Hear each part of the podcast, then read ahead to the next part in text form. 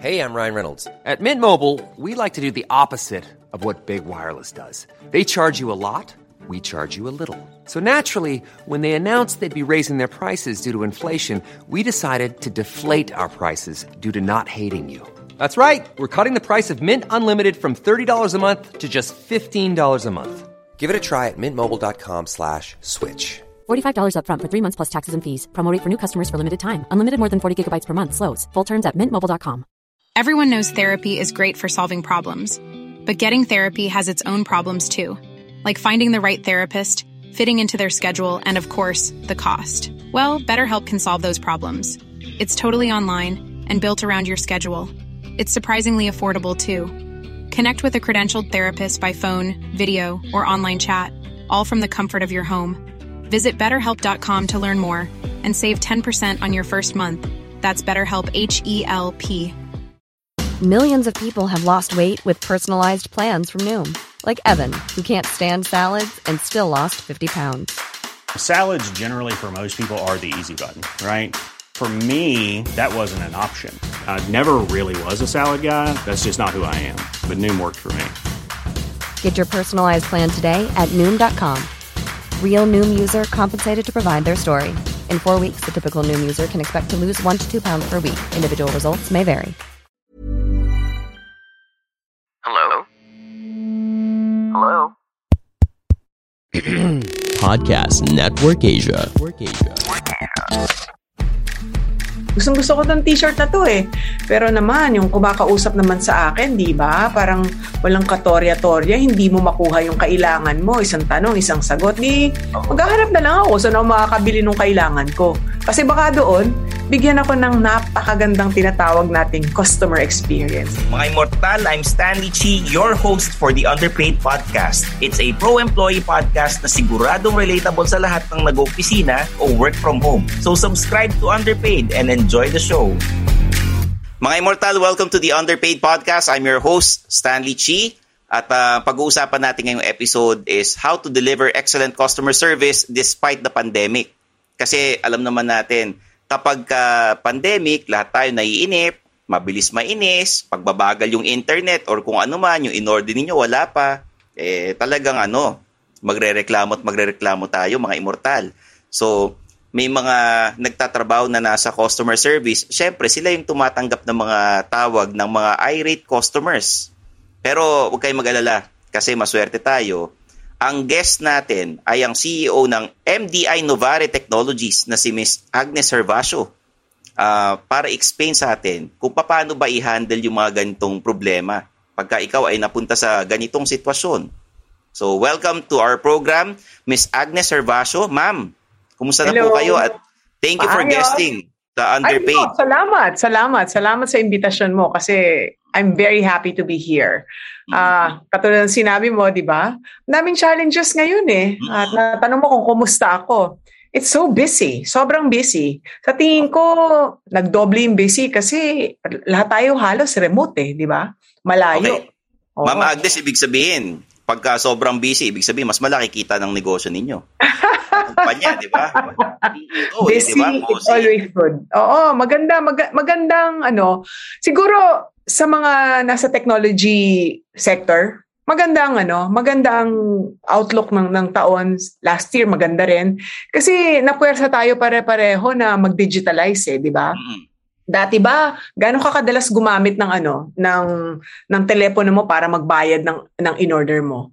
I Ay, don't nako. think Hindi, cash ka, na. dati, cash basis talagang ano eh. Diba? Uh, Diba? COD, tsaka never tayong gumamit ng mga Zoom, yung mga StreamYard na yan. Exactly. Hindi pa tayo nagbi-meeting na ano, or manonood ng video sa Loom. Pagka sa kumpanya, alam ng mga immortal yan. Oh. Ma'am, dediretsuin ko na. Yung, eto na, how do you deal with irate customers? Yung mga immortal, yung mga tinitrain ninyo. Kasi alam ko naman eh, may mga na-experience sa kayo tungkol dito. Pagdating sa mga customer na mahirap kausap, mainitin ang ulo, or minsan yung talagang kahit ano explain mo, hindi pa rin niya magets. Totoo naman yan, totoo naman yan. Pero ang customer ko bilang CEO ng MDI Novare Technologies, hindi lang yung customer namin na bumibili ng serbisyo namin. Ang Mm. customer ko meron din sa loob ng kumpanya. Yan yung mga tinatawag mong immortal at ang aking mga teammates sa opisina. So, iba, iba, iba yung ano eh, iba yung requirement ng isa dun sa kabila. Uh, medyo mahirap talaga ngayon kasi 'di ba pag pag may nagagalit sa yung customer dati, dadalawin mo para magkaintindihan kayo ng mas maayos, 'di ba? Yes, oo. Pero dahil may pandemya, hindi lahat ng customer gusto magpadalaw. 'Di ba? Yes, parang oo. Oo. Oo. Ayaw magpadalaw, parang ay naku, hindi hindi pwede talaga. Ang laki ng nagagawa ng makita mo yung body language sa isang tao. Ang laki na nagagawa para magkaintindihan tayo. Kahit nakapikit ka, naman, yung maririnig mo naman kung ano tono ng boses niya. Laking bagay, di ba? Yes, yes. Pero sa tingin ko, pag, mer- pag ikaw, di ba, minsan talagang, ah, gigil, nagigil, nagigil ka eh, di ba? Pero pag nagre-reklamo ka pa, ibig sabihin, may concern ka pa dun sa negosyo. Kumbaga, pwede ka pa rin maging customer, di ba? Kasi ikaw, pag tumigil ka na magreklamo, ayaw ko na, alis na ako, bye. Di ba? Sayang oras ko, hindi na kita, wala na akong pagtitiwala sa'yo na gagawin mo Lilipat ka yung pinangako mo sa akin. Lipat na lang ako, di ba? Oo. O, di- Halimbawa, Ma'am Agnes, yung mga telephone companies, oh, lilipat na ako from one telephone company to another. Kasi ang bagal eh, nagre-request ako ng linya ng telepono, di ba? Oh. May, May mga, mga taong ganoon. May mga taong ganoon na o kaya bumibili ako ng isang bagay sa isang tindahan, isang let's say t-shirt, 'di ba? Gustong gusto ko tong t-shirt na to eh. Pero naman yung kumakausap naman sa akin, 'di ba? Parang walang katorya-torya, hindi mo makuha yung kailangan mo, isang tanong, isang sagot. Di maghahanap na lang ako saan ako makakabili ng kailangan ko. Kasi baka doon, bigyan ako ng napakagandang tinatawag nating customer experience. Alam mo yung parang kinilig ka, na-delight ka, na parang, uy, hindi ko naman hinihingi yun ah, pero binigay rin Okay. sa akin, di ba? Ah, Ma'am Agnes, ito bang pagka magandang customer experience, does it mean na kailangan umetsos ka, bubulahin mo yung kausap mo? Naku, hindi. Paano palalabasing sincere yung ano, ah, hindi. yung isang empleyado? Di Ako hindi. Hindi talaga. Um, at siguro sa opisina namin, I am known to ano eh. Ako si Miss Iyakin. I mean, people see me for what I am talaga. Um, hindi, kasi pag nambobola ka, walang sincerity, hindi totoo yun. Hindi yun customer service. Ano yun? Buladas lang yun. Walang kakwenta-kwenta, walang laman. Ampaw na ampaw, kumbaga Hmm. Hindi mo yun kayang isustain, hindi mo yung kayang dire-diretso for many, many years na ganun.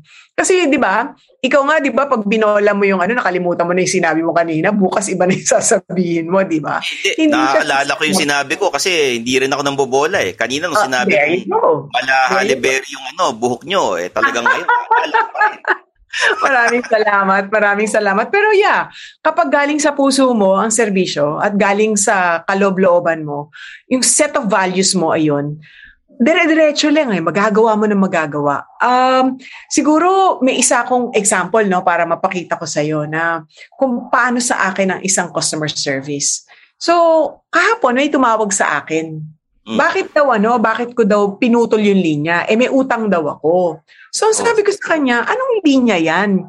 Eh, tatlo lang ang telepono ko, di ba? Kasi yung akin, sa asawa ko, tsaka sa anak ko, na nakapangalan sa pamilya namin. Tapos sabi niya, "Ay, hindi, meron pa pong isa. Sabi niya Mm. ganun. Sabi ko, "Ah, para mapatunayan mo na akin yan, padala mo sa akin yung pinirmahan ko. Oh. Di ba? Ang sagot niya sa akin, eh basta, ito po yung utang niyo eh. Di ba? So, walang mangyayari sa aming dalawa. Wala kaming, kumbaga, wala kaming handshake na magagawa. Wala kaming aabutan na agreement, di ba? So, siya, hindi siya makakasingil sa akin. At ako naman, maiinis dun sa kumpanya niya. Ba't niyo ako sinisingil? Hindi ko yan, ano, binibili, di ba? Bakit mo ba pinipilit, di ba? On the flip, on the flip side, rather, meron namang isang tumawag sa akin na, ma'am, matatapos na po ang kontrata ninyo. Hmm. Marami po kami mai-offer sa inyo. 1, 2, 3, 4, 5, 6, 7. Diba? Hindi mo naman inaasahan eh, di ba? Kasi ngayon, lahat nga online na. Pwede naman ako pumunta doon sa website nila at sabihin, ah, ito, bibiling ko na to, i-renew ko na to. Oo. Pero ang sarap ng pakiramdam na may tumawag sa akin na parang, uy, miss, eh, kailangan ka ba? Baka pwede nating ayusin yung mga kailangan. Mas madali, di ba? Yes, oo. Mm-mm. Yun ang sinasabi ko na napakagandang customer service experience. Kasi, So, iniisip mo kung ano kailangan niya eh. Iniisip Oo. mo kung ano yung makakapagpasaya sa kanya na wala namang cost sa'yo eh. Kung hindi, yung goodwill mo lang talaga na nararamdaman mo na gusto mong serbisyo ng maayos yung tao. mm. so importante sa mga immortal, bukod sa, kunyari, eh, nagsiservisyo ka sa tao, dapat mahal mo yung ginagawa mo. Nag-enjoy ka sa ginagawa mo. Kasi pagka isang tanong, isang sagot, ibig sabihin gusto mo na mag-resign, gusto mo na lumipat ng ibang kumpanya. Ano, Correct. versus dun sa ano, yung tumawag sa inyo, ma'am, patapos na po yung kontrata ninyo, gusto nyo ba ng ganito? Kahit na hindi mo tinatanong, ino-offer na niya. Correct, So yun ang isang correct. characteristic ng isang immortal na kung gusto nyo magkaroon ng excellent na customer service, no? At ah, matutuwa sa inyong mga kliyente ninyo, kailangan ganun. Ah, sincere. Exactly. Exa- alam mo, nung bata pa ako, Stanley, ma-share ko sa'yo. Nagsimula kasi yung career ko, ano ko, ahente ako eh. Sales ako eh. Account manager ang tawag nila ng mga panahon na yon. Ang binibenta ko, telecom services. Mm. Ang sabi sa akin ng boss ko, pag masama pakiramdam mo, muwi ka na. Kasi ang dami mong sisirain na relationship na taon bago mo binuo. Di ba? Kasi Mm. mainit ang ulo mo, papasok ka, let's say, nag-away kayo ng boyfriend mo, di ba? Tapos, init-init ng ulo mo. Siyempre, pag may kumausap sa'yo, medyo pabalang-balang ka minsan, di ba? Kasi tao lang naman tayo eh. Sumasama ang pakiramdam natin, sumasama ang loob natin. So, sabi niya sa akin, uwi ka na, pahinga ka para mas maganda yung ano aura mo kinabukasan. Mas maganda kang, mas maayos mong ma- makakausap ang mga customer natin. Oo. Tsaka Oo. pag account executive ka, account manager, ikaw yung hinaharap sa kliyente. Correct, correct. Oo. Oo, Ako, oo. I used to work in advertising talagang pagka sinabing AE ka or account executive. Eh, ano talaga, um, hindi ka lang yung, ah, hindi lang may itsura, kailangan magaling ka rin magsalita. Correct, correct. Ikaw yung At representative ng ano, ng ahensya dun sa kliyente. totoo yan, totoo yan. Pero alam mo, Stanley, naniniwala rin ako na hindi kailangan beauty queen material or or Mr. beauty universe queen, material, di ba? Kailangan talaga, ano, presentable ka, alam mo yung Yes, binibenta oo. mo, at gusto mong pagsilbihan yung customer mo. Yes, oo. Tsaka ano yan eh, binabagay ka rin dun sa kliyente ng mga bossing ninyo eh. O eto, bagay sa ganitong client. Etong si ganito, bagay sa ganyang client. So, ano naman ang gagawin ninyo pagka hindi mo naabot yung quota mo? diba eh, mga ibang immortal dyan. Ah, oo nga, ginagawa naman nila yung trabaho nila, mahal nila yung trabaho. Kaya lang, sadyang minsan ngayong pandemic, mahirap maabot yung quota minsan eh dahil wala nagpupunta ng mall, wala nagpupunta ng ah, kung saan-saan. Lahat. Ah, ang kumikita lang ata, pagkain. Oh. Oo, nakakalungkot talaga actually, Stanley. Um, siguro for the first time nung isang weekend, nakapunta ako sa mall. Bakit ako nakapunta sa mall? Kasi may kailangan akong pick upin na kailangan personally pipick upin ko. Eh, nasa mall na rin lang ako. So, syempre, umikot-ikot ako. Nakakalungkot. Kasi talagang kitang-kita mong mahina ang benta ng mga tao, no? So, nari eh, ahente nga ako. Simula na ako'y pinanganak, ahente na ako eh. For a short Hmm. period, I was a programmer. After that, ahente na ako talaga. Hmm. Um, I, I have been very blessed that ang mga ka-teammates ko, sobrang supportive sa akin. Kasi hindi ka naman mag-isa eh. Ikaw yung ahente, pero may ka-teammate ka para ma-deliver mo lahat ng kailangan mong ibenta, di ba? Mm. So sa buhay ko, siguro kaya ako nakaangat ng nakaangat ng paunti-unti hanggang nakarating ako dito sa kinalalagyan ko. Kasi unang-una, ang mga teammates ko magagaling. Teamwork yan eh. Teamwork, Teamwork yan. talaga Hindi siya. lang naman ikaw yan. Hindi yan one-man show eh. Exactly. Oh, parang basketball yan. Oo. Exactly. Eh, shooter nga ako eh. Paano Oh. nagre-rebound? Pa, paano naman yan, di ba? Yun. So, sa, napakaswerte ko sa ano sa sa angle na yun ano. I have fantastic teammates all my life. And the other one is walang tatalo sa masipag. Wala talaga, promise. Alam mo 'yon? Kasi ipinanganak tayong hindi pantay-pantay. May taong mas magaling sa ganito, may taong mas magaling sa ganon, may taong ipinanganak sa mas magandang circumstances compared to you, and that would always play a role in your success. Pero kapag ikaw masipag, sandali, may plus one ka na kagad. Di ba? Oo. Parang, pag, pag ini-interview ko, siguro may mas magaling sa akin, pero tingin ko, bihira ang kasing sipag ko. Parang ganyan. So, Hard work beats ta- hard work beats talent eh, no?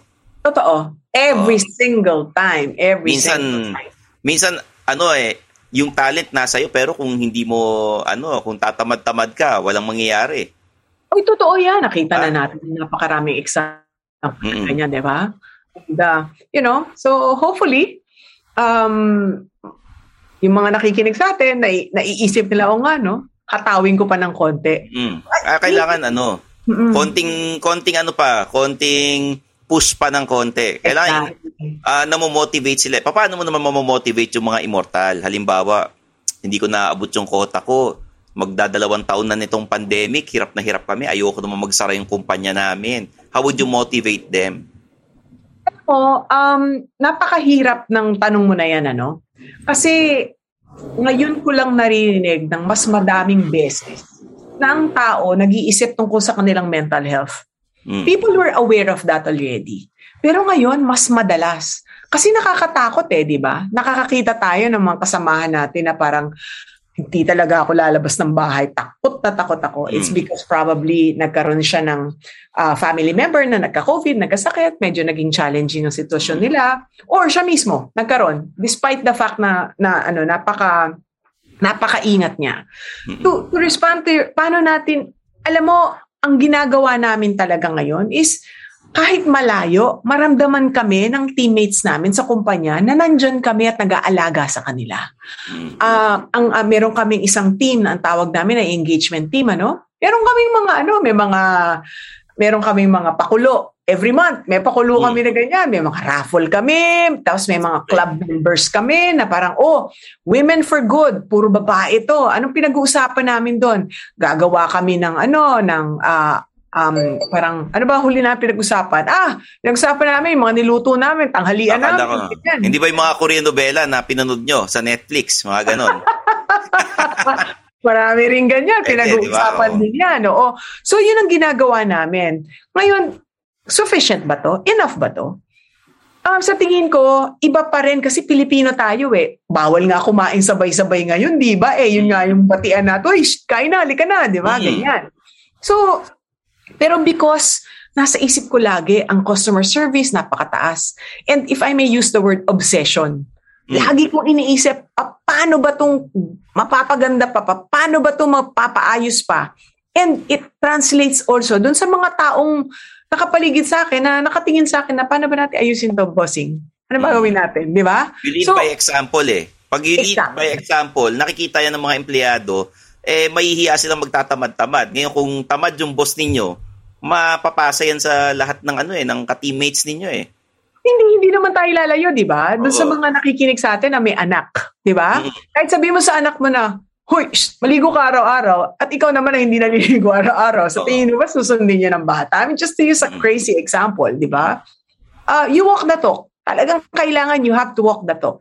Mm. It's the best example is by by doing. That's the Okay. best example. Eh, Ma'am Agnes, sabi nyo kanina, ano, yung pagkain, eh, malaking bagay sa ating mga immortal. Eh, paano yung Christmas party? Kayo ba mag-celebrate? Magkikita-kita ba kayo o ano lang, virtual lang? Virtual kami, pero dahil nga iniisip namin kung anong magkakapagpasaya sa aming mga empleyado at sa Mm. aming mga teammates, ang dami namin pakulo na gagawin sa Ay. Christmas party. Ang dami talaga. Ang And- dami, alam naman natin, Ma'am Agnes, kung ano yung magpapasaya sa mga empleyado. Yun ay yung raffle. yung yun ang yung yun ay ang raffle at ang cash prize na pagka laki-laki pagka kayo ay nag-perform. yung nagpe-perform ba sa kumpanya ninyo? Oo, syempre, nire-recognize natin yan. May mga Ah. ano tayo. Ang tawag namin, sandali lang ha, sandali lang ha, Stanley. Baka hindi mo na ako makita dahil madilim na eh. Nakaupo Okay, ako dito. sige, sige. Hindi ako nagbubukas ng ilaw. Anyway, Ayan yung Um, ring light o lumakas ang benta ng ring light nitong pandemic. Tapos may, oo, hindi na nga ako nag-ring light, may bagong mas maganda. eh. Yung mga square na ganyan, hindi pa dumadating Oo. na sa kasada. So, um, as I was saying, marami kami pakulo sa Christmas party kasi gusto namin maramdaman kami na Uy, kahit malalayo tayo, meron pa rin tayong mga party. And coming off from the experience last year, ang saya, may newbie performance. Ah, new hire ka, lagot ka, magsasayaw ka. Oh, sasayaw, oo. Hindi ba pwedeng magreklamo eh, di ba? Oo. Ano yung pinakamalaking cash prize or yung ano, yung paraffle ninyo sa kumpanya nyo? Naku, syempre, ano, hindi ko na maalala, Stanley. Oh. Pero sinisigurado namin na natutuwa sila. Tsaka Ah. siguro ang maganda sa amin, ah yung mga Execom members, di ba? Mm. Mismo kami, dahil tuwan-tuwa talaga kami, meron kaming personal donation na ginagawa. You know, it can be big, it can be small, but it's always meaningful. Um, sabi sabi sa akin, i-surprise ko daw eh. Kasi baka may nakikinig sa yung immortal galing sa MDI Novare Technologies. Secret muna po ang ating ano, Okay. ang ating cash Surprise, prize. Oo, secret. Oh. Wala namang ano, hindi naman umabot sa pakotse yung ano, paraffle ninyo. parang hindi naman, parang hindi naman. Pero I'll give you an example ah. Sa club meetings namin, nakakatuwa. Nung huli naming club meeting, alam mo nagpa-raffle ako? Halaman. Halaman. Ah, Halaman, tuwang-tuwa talaga sila. Sino? Ako nanalo. para ako sa mga nanalo. ano, plantita tsaka plantito. Exactly, exactly, di ba? So, ang ano namin, in order for us to be able to get together without being physically together, ginagawa namin ng paraan yan kasi kailangan, di ba? Parang, tsaka ano yan, tsaka may mga drama-drama kami na parang announcement, next week, ito mangyayari. Announcement, second week, ito mangyayari. Ganyan, ganyan, ganyan. Akala ko yung drama yung parang role-playing, yung ano performance during the party. O, ganito si Miss Agnes pag dumadating, pag maintang ulo, ginagawa. Kagayahin. hulaan ko. ninyo. Oo. Si Miss Angel, Oo. gayahin nyo pagka, ano, pagka masayang-masaya, ano ginagawa niya. O. Mismo, nagti-TikTok yan. Ano Oo, kayo ay, nagagawa nako. ng sa kwarto niya? Nagti-TikTok yan. Malamang ayun ang phone. Eh, oh, di ba? Mga ganyan. Hey, what's up? My name is Alton, and I'm pretty sure you're enjoying this podcast, and I'm pretty sure you're gonna enjoy mine as well. The name of my podcast is called Life on the Grow.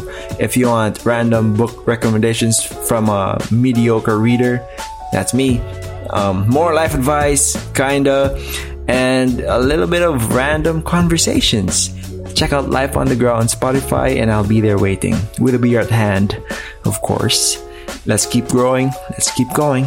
Now back to this awesome podcast.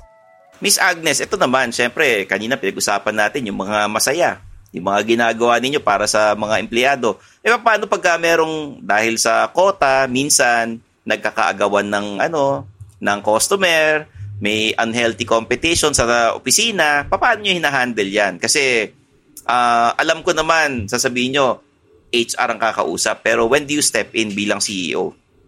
Alam mo, sa tingin ko, yung unhealthy competition na yan, na nag-aagawan ng customer, masusolusyonan yan at hindi yan mangyayari kung maayos sa mga sistema at Mm. proseso. Di ba? So, yun ang unang-unang dapat isipin ng mga ng mga grupo na may may sel, may sales team, no? Kailangan ayusin natin kung paano ang structure ng sales team. Kasi hindi naman mag-aagawan ng customer yan kung maliwanag sa kanila kung kanino ang ano eh. Di ba? Pag may maliwanag na ganon, hindi mangyayari. So, sa experience ko dito sa kumpanyang ito at nagsimula ako dito noong 2017 bilang advisor, hindi naging issue sa amin yung ano, yung, uy, account ko yan, ba't ikaw nagkukul? Walang ganon. Walang ganon kasi maayos ang sistema, maayos ang proseso. Okay. Pero magkakaroon ba ng ano, ng competition? Maganda ang competition actually. Napakaganda nun. Because May, may iba kasi unhealthy competition, Ay, nagsisiraan na. yan. Sa mga Oo, ibang ano, sa mga smaller companies, hindi ko naman sinasabi na sa mga big companies. Usually nangyayari ito, hindi ko nilalahat, yung mga ibang small companies na alam mo yung walang HR, yung mga ano lang, parang kala mo fly by night na unhealthy competition, walang Oo. HR, papangakuan ka ng boss, tapos hindi tutuparin. Pag ikaw empleyado sa ganyong kumpanya, anong gagawin ninyo? Alam mo kasi sasabihin mo sa sarili mo na hindi ako nire-respeto nitong organisasyon na to, di ba? Mm-mm. Paano ka re-respetuhin ng isang organisasyon kung hindi mo nire-respeto ang sarili mo? Mm. Nung kinuha mo ako, sabi mo sa akin, ang trabaho ko ay X, ang sweldo ko ay Y.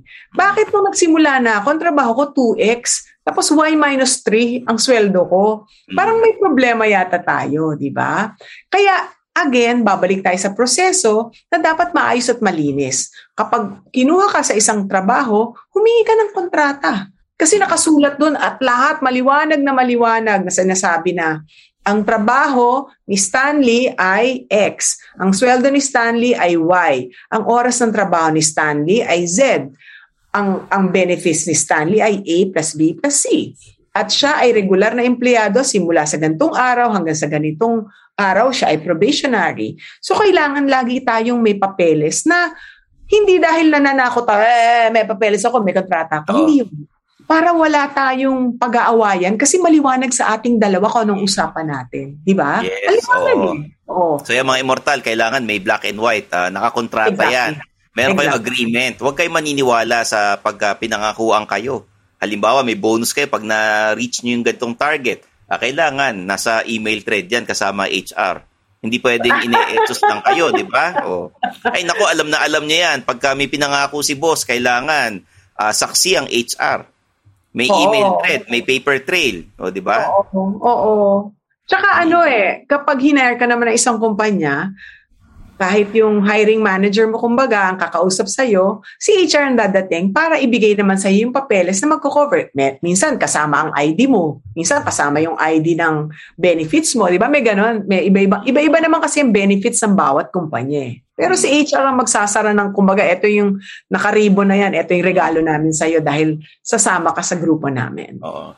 Okay. Ma'am Agnes, minsan naman ang mga CEO, mga bossing, hindi naman sila yung kinaiinisan ng mga immortal. Kadalasan, yung mga nasa middle management, yung mga manager nila. Ah, nag-good cup, bad cup ba ang manager tsaka ang HR kung minsan? Um, Is it one, ano, isa, isa ba yan sa mga strategies ng ginagawa ng mga nasa middle management para halimbawa, bad cup si manager, good cup si HR para magsasabi ka ng saloobin mo kay HR and si HR naman isusumbong kay manager. Oh. Nangyayari yan, di ba? Oh, Stanley, yan? Oh. naman. I think it's very bad practice. And as a Oo. matter of fact, hindi ganyan dapat ang mangyayari. Kasi kung ikaw ay si manager, ang nasa isip mo lagi is, paano ko ba gagawin yung trabahong binigay sa akin? Di ba? Kanina, sinasabi ko na sa'yo, bakit ako nagkaroon ng pagkakataon na ma-meet ko yung mga quotas ko, ma-deliver ko yung mga kailangan ko i-deliver? Kasi magaling ang team ko. Mm-mm. Napakahirap mag-manage ng team. Lalo na yung unang-unang pagkakataon na gagawin mo. Kasi mapapakamot ka eh, na parang susundin kaya ako nito. Tama ba yun, di ba? Titilian ko ba to o hindi, di ba? Pero kapag ipinakita mo kung ano yung authentic self mo, and this has worked for me so many times, no? It's, it's fantastic eh. Kasi Okay. sinasabi mo sa kanya na kaya ko to pinapagawa, basta kailangan maliwanag. Maliwanag na maliwanag. Bakit ko tayo pinagagawa to? Anong mangyayari sa atin pag ginawa natin to? Mm. Anong mangyayari pag hindi mo to ginawa? At ano ang reward? Laging may reward yan. Okay. Ano ang reward pag nagawa natin? At last but not the least, may parusa tayo siguro pag hindi natin to na-deliver. Oo. Ano yun? Ganon. Ganon siya. Okay. How do you deal with employees na may star complex? Yung pakiramdam nila sila ang nagdadala sa buong team. May mga ganun eh, kanya-kanyang attitude kasi yan, di ba? Sa dami ng tao sa team ninyo, iba-ibang personalities. Minsan, meron diyang isang empleyado na feeling niya, siya lang ang magaling. Siya Totoo. nagdadala at ah, siya nagpapasok ng pera sa kumpanya. So medyo Totoo. lumalaki ang ulo. So how do you deal with that kind of employee? Meron tayo kasing mga performers talaga. Hindi mawawala yon. May mga ano tayo, may mga rockstar tayo. Hindi mawawala yon. Meron din tayong parang ano ba ito, hindi ba to kumain ng almusal ng tatlong araw sunod-sunod, Mhm. ang bagal kumilos. May ganyan eh, di ba? Pero, sometimes magugulat ka, yung example ko na kay bagal kumilos, siya pa yung feeling niya na parang, ako sikat dito, ako pinakamagaling. Tabi kayo lahat Oo. dyan. Alam mo paano yan, ano? Meron kaming tinatawag na performance management system. Mm. Lahat yan, hindi mo pwede sabihin sa akin napakagaling mo kasi lahat yan mabibilang ko eh. 'Di ba? Usapan namin natin dalawa, 'di ba? Magko-close ka ng ano, 20 na deals. Ilan na? Ay, 8 pa lang oh. Kala ko ba kay, 'di ba? You have to make people realize what they're doing, what they have delivered so far. And as a good manager, kailangan din ipakita mo sa kanya na kulang ka pa, paano ba kita tutulungan? Okay. Ganun. Kasi yung concept natin nung bata pa tayo na parang si boss tagabantay ko yan eh, pulis yan eh, di ba? Yan yung Mm. pulis eh, na parang magbabantay sa akin kung tama ba ginagawa ko, nagtutruwan silang ba ako, na parang pumipetex lang ako dito pero pakitang gilas, di ba? Pero sa totoong buhay, ang manager mo, ang tutulong sa'yo, hahawak sa kamay mo para ipakita sa'yo ano gagawin natin dalawa. Ano i-deliver mo? Pa- Paano mo ma-deliver yan? Ano parusa? Ano reward? Mm. And kapag na-realize mo lahat yon at alam mong may performance management system, hindi ko alam kung paano ka pa magkaka-star complex. Mm. Eh alam mo naman na eksakto na ito eh, di ba? Dapat Kasi ano, values din yun eh. Masaya ako, ang saya-saya ko. Bakit? Kasi nadala ko yung kailangan ko dalahin. Ano to eh? Ambag ko to sa grupo namin. Parang gano'n, di ba? Ngayon, may mga grupo na minsan, syempre, napunta sa yung account, medyo mas mahina, inapektuhan ng pandemya, tulong-tulungan. Yes, medyo ano yan, tulungan tayo. Oo. Eh, paano halimbawa, um, may empleyado, hindi kinaya yung challenge, yung ano, reward, yung eto yung parusa, nag-awol na lang. Naku, parang hindi na siya makakabalik. Nag-awol siya. Nag-awol, oo. Kasi well, maraming ano eh, maraming immortal na ganyan. Ako sinasabi ko naman eh, kung aalis kayo, umalis kayo ng maayos, huwag kayong mag-aawol. Hindi yung mawawala na lang kayo na parang bula, tapos after a couple of months, biglang active kayo sa social media at nakikita namin kayong mupunta kung saan-saan, di ba? Totoo yan, totoo yan. Alam mo, um, kailangan nating isipin na ang res- kapag meron kang gain, may responsibilidad ka. Ano nga yung ano, ano nga yung sinasabi ni Spider-Man? Go with great um, power comes great responsibility. Great power comes great responsibility. Oo, Pero, Ma'am Agnes, hmm. Ma'am Agnes, actually hindi si Spider-Man nagsabi nun. Si Uncle Ben. Yung Ay, si Uncle Ben nga pala, yung tito ni Spider-Man. Tama ka naman dyan. Tama ka naman dyan. Oo. Oo. Pero, ano yun eh, totoo yun eh. Kasi iniisip natin kagad, parang andun ako, andun ako kagad, mm. di ba? Pero bago ka makarating doon, talagang luhod, dapa, gulong tayo, luhod, dapa, gulong tayo. Laging ganon, paulit-ulit ka. So, wag kang matakot at wag kang mawala ng loob na Naku, hindi ako nakarating doon sa gusto kong puntahan. Kasi kahit hindi ka nakarating doon, meron pang ibang pagkakataon, hindi pa tapos ang buhay. Alam mo, tinuro sa akin ng nanay ko nung bata pa ako, huwag kang makikipag-away kahit kanino at protektahan mo yung reputasyon mo. Hmm. Dahil kung ikaw, biglang hindi mo kaya, mag-aawol ka, sa tingin ko, baka makasalubong mo uli yung pinag-awulan mo. Paano yun? Sira na reputasyon mo. Hindi ka na ma-hire. Ngayon, kung maayos ka nagpaalam at sabihin mo na, boss, di ko kaya yung trabaho eh. Tingnan mo lang ang nagawa ko. Ang, ang discussion na yun pwedeng mangyari. Sabihin sa'yo ng boss mo, ah, ganito yan. Tutulungan kita para marating natin yan. Together. Okay. Pwedeng ganun, hindi naman lagi nakapamewang ang boss na parang, ano ba yan? Lagi na lang mali, lagi na lang hindi kulang, lagi na Hindi naman ganun eh. Your mentor is supposed to be the person telling you and helping you saying, ganito gagawin natin para mm-hmm. magawa mo yan. Di ba? Okay. Uh, Ma'am Agnes, bilang CEO kayo, what are the most ridiculous excuses or yung reasons kung bakit nagre-resign ng isang empleyado? Tutulong daw siya sa negosyo. Uh, ano ah, sa experience niyo ah, yung mga nagpaalam, ma, magre-resign na ako kasi ganito, ganito, ganyan. Tapos alam mo hindi totoo yung reason niya. Hinayaan Or malalaman mo after, di ba? Oh, malalaman mo after, di ba? pala, di ba? Oo. Ano yung mga uh, ridiculous reasons ang sinabi sa inyo dati? So, ah, ito, actually nagalit ang puso ko nung nagpaalam oh. batang ito. Kasi magaling siya. At ang sabi niya sa akin, dahilan daw niya kaya aalis kasi siya lang daw ang babae sa pamilya nila and ang expectation ng pamilya niya, siya yung uuwi sa probinsya para mag-alaga sa aging parents niya. So para yung puso ko medyo nalukot at medyo nalungkot na parang parang unfair naman yata yun. Mm-hmm. Kung ikaw yung babae, binigay sa yung responsibilidad na yan. Mm-hmm. Malaman-laman ko, lumipat lang pala sa kalabilang kumpanya, di ba? So parang na-invest pa yung puso ko. Tapos eh. nalungkot pa ako dahil ganun ang sitwasyon niya sa pamilya only to find out. Lilipat lang pala. Hindi na sinabi pa, para nakapag-counter offer man lang kayo eh, no? Oo, or, or diba? Tsaka makakatulong, kapag aalis ka sa isang kumpanya, matutulungan mo ang kumpanyang nagbigay naman sa'yo ng pagkakataon, nagbigay ng food on the table, so oh. to speak. If you're leaving with good reason, acceptable yon. Aalis ako kasi ganito, ganito, ganito. Mm-hmm. Ngayon, decision na yun ng kumpanya kung pipigilan ka or hahayaan ka. Mm-hmm. Dahil okay. your manager will always look out for your best interest. Mm-hmm. Laging ganon. Laging, ano ba mas makakaigi dito sa batang ito? Sige, susuportahan ko yon Di ba? Okay. Ma'am Agnes, halimbawa, pinirata yung isang empleyado ninyo. Star employee. Hanggang magkano ang counter offer ninyo? Ilang percent doon sa sweldo? Napakahirap naman ang tanong mo na yan, Stanley. Kasi yan ay based in so many things. It's a oh. science. Ang HR natin, ang, ang aking subject matter expert dyan. Kasi titingnan mo ano ba talaga itsura ng merkado. Uh, titingnan mo ano bang gagawin niya doon versus sa ginagawa niya dito. Baka naman promotion ang pupuntahan niya. Or talagang medyo ang skills nito ay hot. Di ba? Bihira ang ganito. Lima lang sila sa buong Pilipinas. I'm just making a crazy example. Oo. Oo. Di ba? Lima lang sila sa Pilipinas. Eh, sorry, talagang ganyan na kagatin mo ba o hindi, di ba? Oh. So, hindi dahil ako yung CEO, ako ang end all and be all. Yun ang sinasabi kong kagandahan ng may team. Kasi yung team ko ang magsasabi sa akin na, Agnes, alam mo, talagang hot yung skill na yan eh. Hindi natin kayang kunin yan sa kahit saan. Dapat bigyan natin siya ng ganito.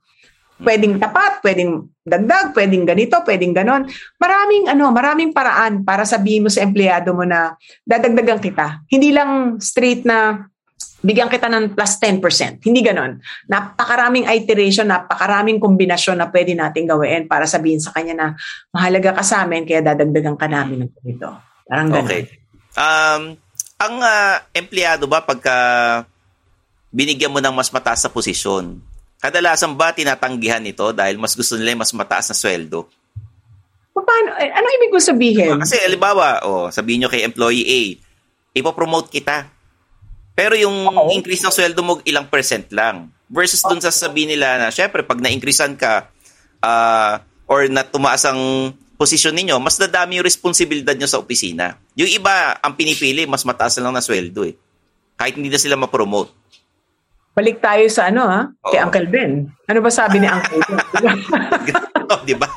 With great Diba? power comes great responsibility. Siyempre, Oo. di ba? Power yung salary eh, Mm. di ba? Kung Mm. dadagdagan ko yung salary mo, tandaan mo, dadagdagan ko rin ang trabaho mo kasi yan ang Mm. pares na labanan, so to speak. Mm. That's that's what fairness is all about, di ba? Okay.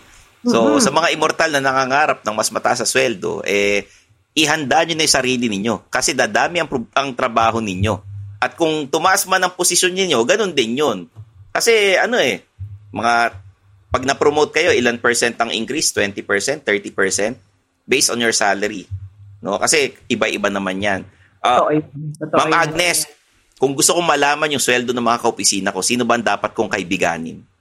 Bakit mo naman gustong alamin? Eh, wala lang. Nangyari lang. Gusto ko lang malaman. Sino ba? Bukod sa accountant at HR, sino ba ba nakakaalam niyan? Yung CEO, nakakaalam ba niyan? Hindi, hindi ko rin alam kung magkano ang sweldo ng lahat ng empleyado sa kumpanya namin dahil kami 800 plus na. So hindi ko Mm. matatandaan lahat 'yan, di ba? Mm. Pero hindi na hindi magandang practice ang mag-alaman kayo ng sweldo ninyo. Oo nga eh. Hindi maganda 'yon. Um, parang kahit ang best friend ko tsaka ako, hindi kami nagtanungan sa buong buhay Mm. namin ha. At ito, college best friend ko pa to hanggang ngayon. Pero ngayon, ano niya siya, entrepreneur na siya, no? During the time na nagtatrabaho kami, na kumakayod-kayod kami, nagsimula kaming employee, rank and file, naging supervisor, ganyan. Hindi kami nag-compare notes kahit minsan. Talaga? Sa ano eh, sa, kasi sa Filipino-Chinese families, ano eh, nagtatanungan ng sweldo. Tapos pag, tina- pag hindi ko sinabi, nagagalit. Sinasabi sa akin, ba't tayo mo sabihin sa akin? Eh, ako nanay mo. Ganun. Hindi wala akong choice. Minsan, makukonsensya pa ako. Pag nanay ko, hinihingi yung payslip ko dati, tinitingnan. Chinecheck. Yeah? Dati, nung fresh grad ako noon, Oh, chinecheck. wow. Oo. Oh, wa- bakit daw? Bakit daw? Anong dahilan? Sa Chinese kasi ganun eh, wala lang pagka yung sweldo. We talk about it kahit sa mga classmates ko. Ah, talaga? Ah, wala lang sa amin yung ano eh, minsan kinikwento nila, oh, ito yung sweldo nila, ito yung kinikita nila, yung parang ano lang, casual na kwentuhan lang. Casual, Ganun. oo. Casual Sa lang. tandaan, oo, kailangan natin tandaan also, Stanley, no? Na hindi ko mo, nagtanungan kayo ng sweldo, magkapatas kayo o hindi. Ba, pareho tayong ano, let's say ang level natin, A. Para tayong level Mm. A. Si Stanley, ang sweldo niya 25,000. Ang sweldo ni Agnes ay 30,000. Bakit mas malaki sweldo niya sa akin? Napakaraming factors yan kung bakit Yes. kayo pare-pareho ng sweldo. At kulang ang isang oras natin para pag-usapan paano dinidesign ng salary. diba? Yes, oh, totoo naman Oo. yan. Kanya-kanyang sitwasyon yan, kanya-kanyang ano yan eh, kanya-kanyang paghagel sa iba't ibang kumpanya, no? Totoo yan, Oo. totoo yan. Tsaka rin iba rin yung ilang taon na ba ako nagtatrabaho versus ikaw Mm. sa'yo. Ang may master's degree ako, ikaw ba meron din? Parang marami, maraming factors yan na at ang goal lang man lahat ng kumpanya is making sure na patas, di ba? Tingnan natin, patas sa negosyo at Mm. patas sa empleyado. Hindi naman ang pwede masters, ang masters and doctorate ba ah, may um, may factor ba yan pagka naghanap ka ng trabaho sa Pilipinas? Kasi ang alam ko sa ibang bansa mas big deal pag may masters ka tsaka may doctorate ka. Napakalaking bagay sa sa ibang lugar no? Ah, na meron kang master's degree no? Um naniniwala kasi ako na ano eh I give a premium kasi sa education.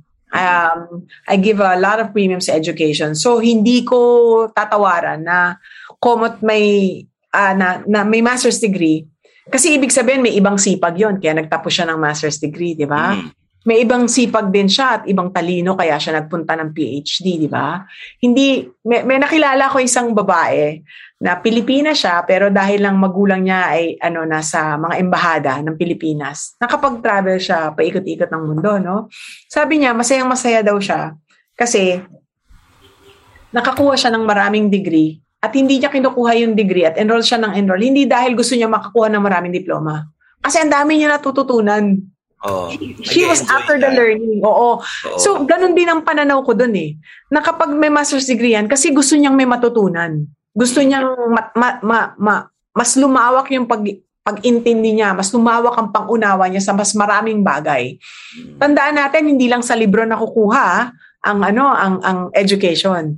Ah, sometimes yung yung teams mo, yung ka-teammate mo, sabay kayong mag-enroll, pinag sponsoran kayo ng kumpanya nyo, halimbawa, di ba?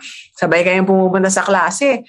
Bakit na-develop yung teammanship namin? Hindi na magkaklase kami kasi sabay kami mawawa na homework, sabay kami nag-uusap and all that stuff. So, yung master's degree, other degrees, um, other um, diplomas, other technical, um, how, however you wanna call it, may weight yan. Definitely may weight yan. Okay, iba yung rate nun. O, sige. Um, Ma'am Agnes, paano mo malalaman pag favorite ka ni boss? Alam mo, Makikita ba yan sa body language? Alam kong bawal may favoritism sa opisina. Pero Hindi, minsan, hindi siguro, maiwasan yan. Oo. Yeah, yeah. I, I wouldn't say it's favoritism. I would say you always look at the person who delivers. Mm. Tatandaan natin, ano, tuntua ako doon sa tawag mong immortal eh. Mm. Tatandaan natin, nagsimula rin naman ako na rank and file. Mm. Hindi ko sasabing paborito ako dahil dahil may dala akong cookies every day. 'Di ba? Hindi ako paborito dahil doon. Tinitingnan ako ng boss ko kasi pinagkakatiwalaan niya ako. Alam niya na kapag sa akin niya inutos, alam niya mangyayari. Mm. Kumbaga, dep- may dep- yung, yung pag-depend niya sa akin, may dahilan. Kasi, alam niya, di-deliver ni Agnes siya, hindi titigil hanggat nabigay sa akin, di ba? Alam niyang reliable. Oo. Reliable, exactly. Oo. Tatandaan natin, importante sa isang immortal na meron siyang mentor na magtuturo sa kanya ng tama o mali at i-guide siya. At kailangan din niya ng isang sponsor. Na kapag may nakakita dun sa taas ng kailangan na tao at yun ang sponsor niya, siyang ilalagay dun sa posisyon na yon. Kasi naniniwala yung taong yun na kaya niya. Okay, Diba? yung sponsor is yun yung taga, ano, taga, sa madaling salita, yun yung taga sulsul sa mga boss. Boss, yan ang kunin nyo. Matindi yan. Ano, ako yung guarantor niyan. Pag hindi yan nag-deliver, parang yung ganun eh. Yun yung sinasabi nating sponsor. Sponsor yan. At ang mentor Oo. naman, Ayun yung ano, oy, galing yan sa team ni ano, ni Miss Angel. Alam mo namang mahigpit si Miss Angel, so lalabas na matino at reliable talaga yung empleyadong yan. So, correct. Kasi Tapos ano, bakapan. natutuan, naturuan, natutukan natutukan. yan. Oo, Yeah. diba? So, Kumbaga, hasa, dapat- hasa na yan. Hasa na Oo. yan. Mm, kumbaga, aral yan kay Miss Angel. Di ba? Correct. Correct. Oo. Oo, hindi yan pwede loloko-loko na empleyado sa kanya. Kasi pagka medyo pepetiks-petiks ka, hindi ka tatagal dyan. Oo, Totoo di ba? naman yun. Totoo. Mm. So, eto ah, ang mga HR ba, ah, pro-employee ba sila o pro-management? Pro-business. I always look, Pro-business? ang lagi kong tingin sa HR team oh. is, ang hinahabol nila is hindi i-cuddle ang empleyado or Mm-mm. i-cuddle ang management. Doon lang sila sa fair lagi. Mm-mm. Kaya nga, if you would remember, kanina usapan natin, di ba? Pag ikaw nakipag-usap ka sa isang kumpanya at kukunin ka, siguraduhin mo may papeles tayo. Mm-mm. Di ba? Si HR bang magsasabi na totoo yan o hindi? Di ba si HR lang magsasabi na, oh, ito nakuha mo to, ito hindi mo nakuha, di ba? So hindi siya ano, hindi siya pro-employee, hindi rin siya pro-management, pro-fair siya. Kaya dapat na, parang ano, magrereklamo ka, oh, baba nang binigay sa akin yung mento ni boss. Siguro kasi hindi niya ako paborito, di ba? Punta ka sa HR, di ba? So si HR, ipapakita sa'yo, ah, ito kasi ang dineliver mo. Ito yung target mo. Ito yung dineliver mo. Kaya ganyan ang rating ng boss mo sa'yo. Minsan Diba? si HR ang yung tagapagpaalala sa'yo, oh, ang usapan ninyo, ganito gagawin mo eh. Minsan, di ba? 40% pa lang na ano mo, natatarget mo, di ba? Ang pinangako mo sa kanya, ito eh. Totoo. Sometimes it pays to Totoo. ano eh. It pays to under-promise and over-deliver. Minsan ganun eh. no? Totoo. Lagi naman. Lagi naman yan. Oo. Importante yan, di ba? Pero si Okay. HR, actually, hindi lang tagapag-paalala. Tagapag-akay din sa'yo para tulungan ka kung paano mo mararating yung kailangan mo. Kasi iisipan, iisipin niya lagi na parang, oh, itong mga taong to kailangan ng training, o itong mga taong to kailangan i-rotate ko sa sa project kasi pagod na sila dyan, maiba naman. Etong mga taong ito, kulang pa sa ano, o hindi ginagamit ang leaves, mag-leave kayo, parang ganyan. So, ang HR, tinitingnan nila kung ano yung kabutihan ng nakakarami at kung anong fair. Doon, doon talaga sila. Kasi yung iba takot sa HR, putya, baka lista ako niyan. Baka ano eh, baka ichuchu ako kay boss, no? Yes, Since hindi yes. na nagkatawang tao ang mga HR. Mga ganun. hindi, hindi ganon, hindi ganon. Ma'am, may tatanong ako sa inyo ah. Does it pay to be loyal to your company? Kasi Ah, kanina sabi nyo, may nag-resign, pumunta lang pala sa sumakabilang kumpanya. So, pe- medyo blacklisted na sa iyo yung taong yan. Binola-bola kayo, pinaglaruan yung feelings ninyo. So, talaga, talagang pinaglaruan ng feelings ko Eh, kasi talaga. diba, sabi niya, mag-aalaga ng magulang sa probinsya, tapos lilipat lang pala sa Oo. ano, sa tapat. O, masama ang loob ko talaga nun. Medyo nalukot yung heart ko kasi akala ko na Oo. argabyado siya, tapos yung pala hindi naman. Um, pag sinabing loyal ka sa kumpanya is, hindi ka aalis kahit anong mangyari. Di ba? Hindi ka aalis kahit anong mangyari. Lumubog, lumutang, sweldohan ka o hindi ka sweldohan. Gusto mo ba magtrabaho na hindi ka susweldohan? Siyempre hindi, di ba? Siyempre, ayaw nyo, di ba? Oo. Um, magsistay ka ba sa isang trabaho na walang ano, walang walang work hours na sinusunod? Syempre hindi, di ba? Mm. Ah, pag sinabing, di ba, na- nakalagay nga sa kontrata mo yun, ang working hours natin dito, alas 8 ng umaga, alas 5 ng hapon, may isang oras na may isang oras na lunch break, 15 minutes, 15 minutes na ano. Pero kung sinabi ng boss mo, 5 a.m. nandito ka na everyday, ha? At uuwi tayo 10 p.m. Tatagal ka ba sa trabahong yun? Magiging loyal ka ba? So, hindi. ito ay ano, two-way street ito, di ba?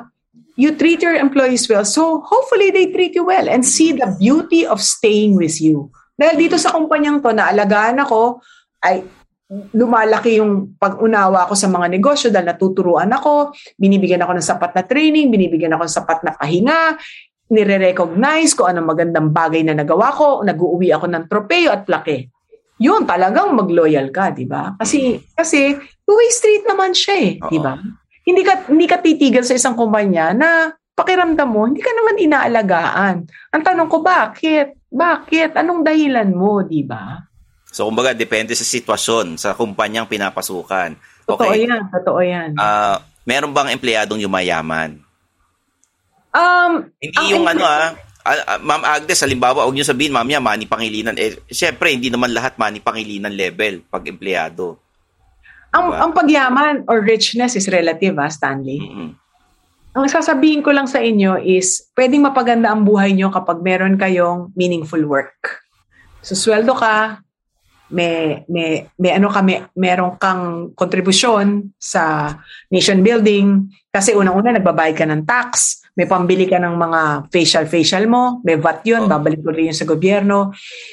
Kung ang iniisip mo ay yayaman na parang parang ano, bilyonaryo, bilyona, ah, multi-billionaire, um, siguro dapat ang isipin mo ay maging isang entrepreneur at magpasweldo ng napakaraming tao also. Pero kahit empleyado ka, mapapaganda mo ang buhay mo. Ako ay isang example ah. I'm a very good example. I came from very, very simple beginnings, very, very simple background. Pero dahil naniniwala ang nanay ko na kailangan mag-aral kami, yun ang ano ko eh, yun, yun, yung, yung ano ko, yun yung weapon ko para pantay na tayo ha, pareho tayong may college degree ha, engineer din ako, parang ganyan, pantay na tayo. Tapos yung sipag ko, um, napakalayo na ng estado ng buhay ko. Hindi ko sinasabing mayamang mayaman ako, pero napakalayo na ng estado ng buhay ko ngayon simula nung nagsimula ako. Mm. Unang-una may kotse ako ngayon. Nagsimula ako, naglalakad ako. Sa ulan, sa araw, may dalang payong, iingatan ng sapatos dahil isa lang at wala nang pambili ng bago. At titingnan ka ng masama ng kliyente mo pag pangit ang shoes mo. Di ba? Ah, meron na akong pampalit. Dalawa na yung sapatos ko, tatlo, ganyan, di ba? So malayo na yung estado na narating ng kaibahan ng dati kong buhay sa ngayon dahil na-empleyo ako ng maaayos na kumpanya. Okay. So, bubuti ang buhay mo, bubuti at bubuti. Pero, lagi also natin tatandaan na ang paggastos natin, eh, kailangan nasa isip din natin. Hindi ko budget yan. Pina-budget din yan. Hindi ko mat may sweldo na ako everyday. Nakatambay ako sa Starbucks, gastos akong 300. Nakalimutan natin, 700 a day ang sweldo natin na take home. Oo. Diba? Paano naman yon diba? Mm. Okay. Um, dahil napag-usapan natin kanina, sabi nyo, kayo ay may engineer, ano, engineering graduate kayo. Um, ano ba yung pinaka ginagawa ng MDI Novari Technologies? Ah, kami po ay ano ay, ay partner ng ating mga malalaking telecom company, ah, ating malalaking bangko at ating pong mga malalaking enterprises para po sa kanilang digital transformation. Katulad po ng sinabi ko kanina, ma- mas maaga dito sa conversation natin na kahit papaano pakiramdam ko masyado akong thankful at grateful.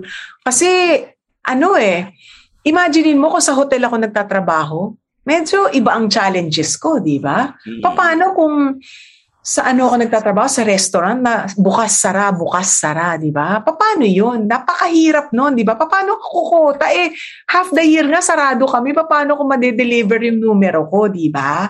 So maliban dun sa malalaking enterprises ang inyong tubig at ang inyong kuryente kami rin po ay partner ng mga iyan. So yan po ang ginagawa ng MDI Novare Okay. Um, para sa inyo ba, ano ang characteristics ng isang matinong at maayos na mentor? Bago tayo, ano, para lang maalala ng mga immortal, bago tayo magpaalam. Kasi, mamaya tatanungin ko kayo tungkol sa MDI. Oh. Ano ang characteristics ng isang matinong mentor? when you say matino ito yung Maayos na mentor. na maayos na maayos no Yes, oo. Ang mentor kasi for me ha, and this is personal, is somebody who will make me understand ano ang kailangan ko pang gawain at ano yung ginagawa kong tama. At aakayin ako papunta dun sa tama. 'Di ba? Kasi hindi ka naman nagsisimula na maayos ka na. Hindi ka nagsisimula na alam mo dapat ang gawain mo. Katulad, naalala ko nung unang-unang beses ko na nagtrabaho na account manager, pagpasok ko isang umaga, sabi ng boss ko, si Sinbad ka ba? Kilala niyo ba si Sinbad? Yung sailor, yung pirate? Oh. Ah, Sabi niya, si Sinbad ka ba? Sabi ko, boss, bakit? Ba't kaya yung tsura ng damit mo? Pagkaiba ang kulay, para kasi Sinbad. Di ba? Siya, mentor siya. Dahil kinabukasan, ay talagang inayos ko talaga ang pag, pagdadamit ko. Na ang akala ko, yung damit na suot ko na yun, ay napakaganda, hindi naman pala sa tama dun sa kinalulugaran ko. So, a mentor could be as direct as that. Or another mentor would say, pagpasok ko isang umaga, same opisina, sabi sa akin, wow, you look good, Agnes. That's what I'm waiting for.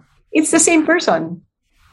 Pero magkaiba yung attack niya sa bawat araw na nakikita niya ako. Depende siguro kung anong mood niya or mood ko, di ba? But was he effective? He was. I think I was more careful in taking care of myself and making sure I present myself to somebody, to be somebody na credible yan. Totoo yan sinasabi niyan. Hindi ka bobolahin yan, di ba? At someone who represents the company. Igagay Correct. Di ba? Correct, correct, correct. Mm. Tama yan. Okay. Um, dahil ang dami na natin na pag-usapan, Ma'am Agnes, pero gusto ko lang tanungin, ano ba yung initiatives ng MDI for their customers and their team? Tsaka advice sa mga taong nagtatrabaho sa customer service industry.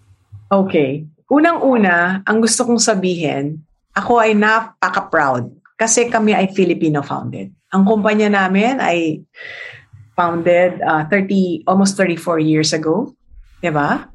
34 years ago, uh, ang founder namin ay uh, Pilipino.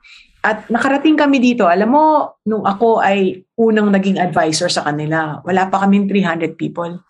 Ngayon, 800 na kami mahigit. Uy, dami. Oo, 800. Bakit ganon? Kasi ang pandemya ay nagkaroon ng pagkakataon ng mga digitalization na mangyari at mapatupad. Di ba? Ano ba ang gusto namin maging? Gusto namin na makilala kami bilang national champion in technology. Kasi naniniwala kami na sa pamamagitan ng technology, pwedeng magbago. Katulad ng sinabi ko sa iyo kanina, Stanley. Ilang beses mo ginamit yung ano mo, payment app mo sa telepono mo bago mag-pandemic, di ba? Oo. Di ba? Ilang beses, pero ngayon, I think more than once a day mo ginagamit, di ba?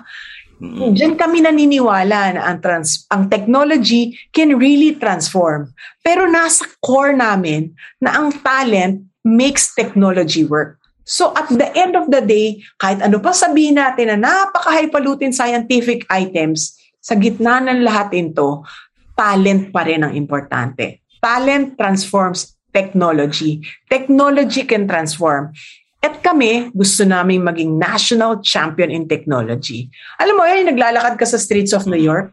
Ikaw, dito, pag naglalakad ka, bigla may nagsabi sa'yo, um, let's say Shell, di ba, isipin mo kagad gasolina. Di ba, ganon? Yes, yes. Oo, yon. So kami, yan ang pangarap namin na kami ang national champion in technology at kapag kumurap ka at nakita mong pangalan MDI Novare, ay, digital transformation yan. Mm. High-tech yung mga yan. At inaalagaan niya ng mga tao niya. Okay. Ang ganda nung sinabi ninyo. Ma'am Agnes, ito na lang. Huli para sa mga immortal. May opening ba raw dyan? Ay, napakarami. napakarami. Kung, Saan sila pwedeng pumunta pagka gusto nila mag-apply sa inyo? ay, nako, napakarami po naming opening. Sa, ah, kung kayo po ay ah, may background sa technology at kung kayo po naman ay walang background sa technology pero gustong matuto ng technology, meron din po kami dyan mga training programs na kahit po ang background ninyo ay hindi programmer, hindi software developer, kayo po ay matuturuan namin para pumunta dun sa area ng data, mining and all that stuff. Ngayon, ang sinasabi nga namin is, be different, be us. Kasi kami, kakaiba kami, di ba? Sasabihin nila, eh paano ko nga malalaman? Saan ko nga isasubmit? Meron po kaming website, MDI or Novari website, or sa Facebook po. Makikita niyo po kami doon at makikita niyo po yung mga openings na available po ngayon. Ayan, nako at uh, syempre pagka si Miss Angel ang kumausap sa inyo, malaki magpasweldo yan. Sinasabi ko na sa inyo. Miss Angel, yun ang hanapin ninyo. Maraming salamat, uh, Ma'am Agnes Herbacio of MDI Novari Technologies. Thank you for gracing our program at uh, sana sa mga immortal dyan na nag-iisip kung mag, gusto nyo namang New Year, New Job eh, para sa 2022, i-consider ninyo yung ano, MDI Novare Technologies kasi baka malay nyo, eto na yung ano, yung opening na para sa inyo. Okay? So, the Maraming Underpaid salamat, Podcast. Ano ko? Ay, naku, maraming salamat sa inyo, Ma'am Agnes. Kasi itong The Underpaid Podcast is ano eh, ah, talagang pro-employee. Podcast na para sa immortal. Di ba? Yun. Alam mo, Ah, um, para lang ano, kompleto yung detalye ko, no? Meron kaming Facebook, meron kaming Yan. LinkedIn, meron kaming Twitter, Twitter, at meron kaming website ng MDI at Navarre. Mm, So, ay.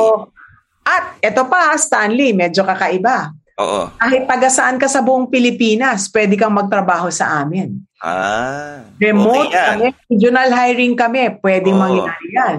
May so, TikTok na ba ang MDI Novare Technologies? hinihingi ko nga yun eh, wala pa eh, at Oo. this point in time eh. Sa TikTok tingin ko, yun ang kailangan namin ano, sa Mm. susunod.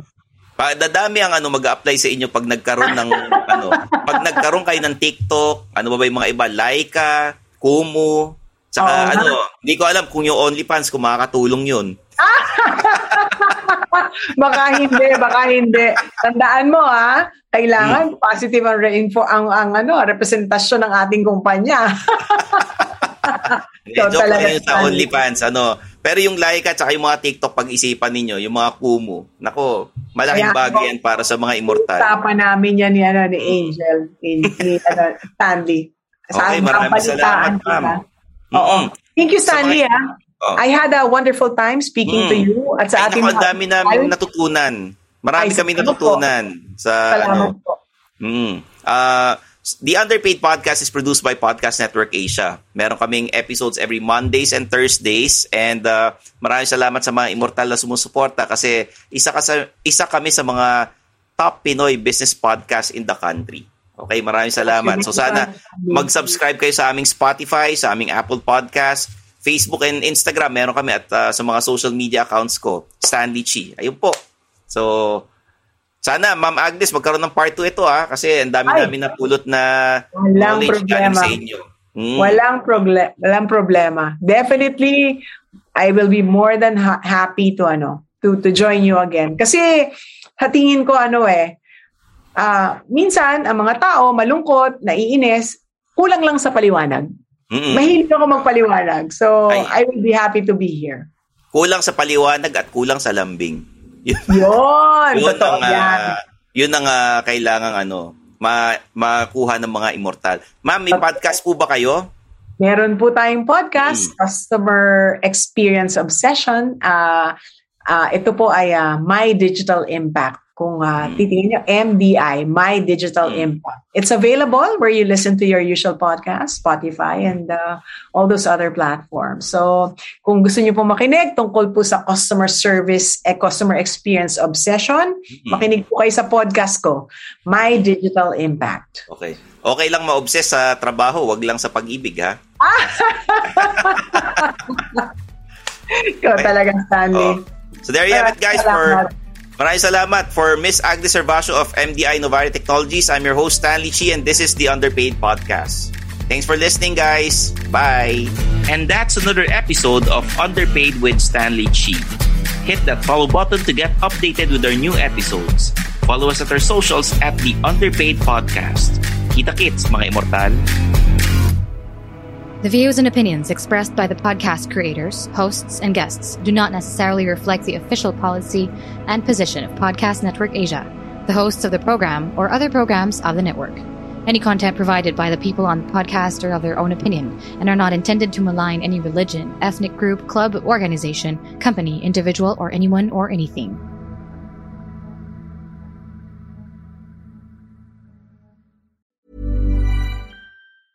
Planning for your next trip? Elevate your travel style with Quince. Quince has all the jet setting essentials you'll want for your next getaway, like European linen, premium luggage options, buttery soft Italian leather bags, and so much more. And is all priced at 50 to 80% less than similar brands. Plus, Quince only works with factories that use safe and ethical manufacturing practices. Pack your bags with high-quality essentials you'll be wearing for vacations to come with Quince. Go to quince.com slash pack for free shipping and 365-day returns.